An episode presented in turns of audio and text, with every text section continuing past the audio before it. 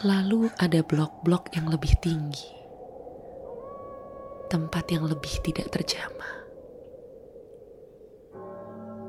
Pohon beringin seperti petua raksasa penjaga nisan, dengan sulurnya yang seperti jenggot-jenggot kebijaksanaan.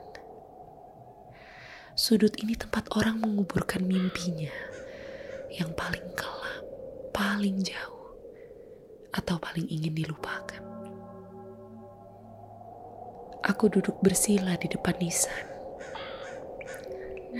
menyanyikan senandung bahagia agar hatiku tidak sesedih ini.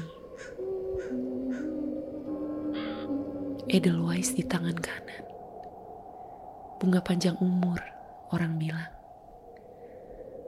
Lalu cangkul di tangan kiri.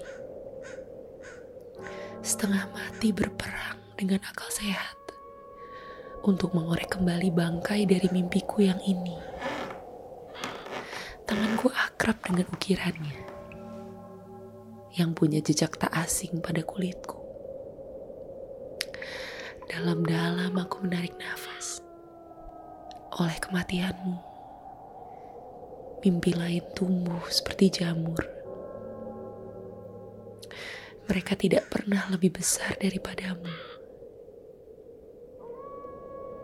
Meski demikian, ada ruang hampa dan bergaung yang tak henti-hentinya menggemakanmu di seluruh pelosok dan gang-gang sempit di pikiranku.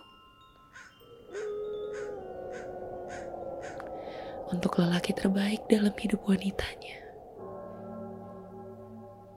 namamu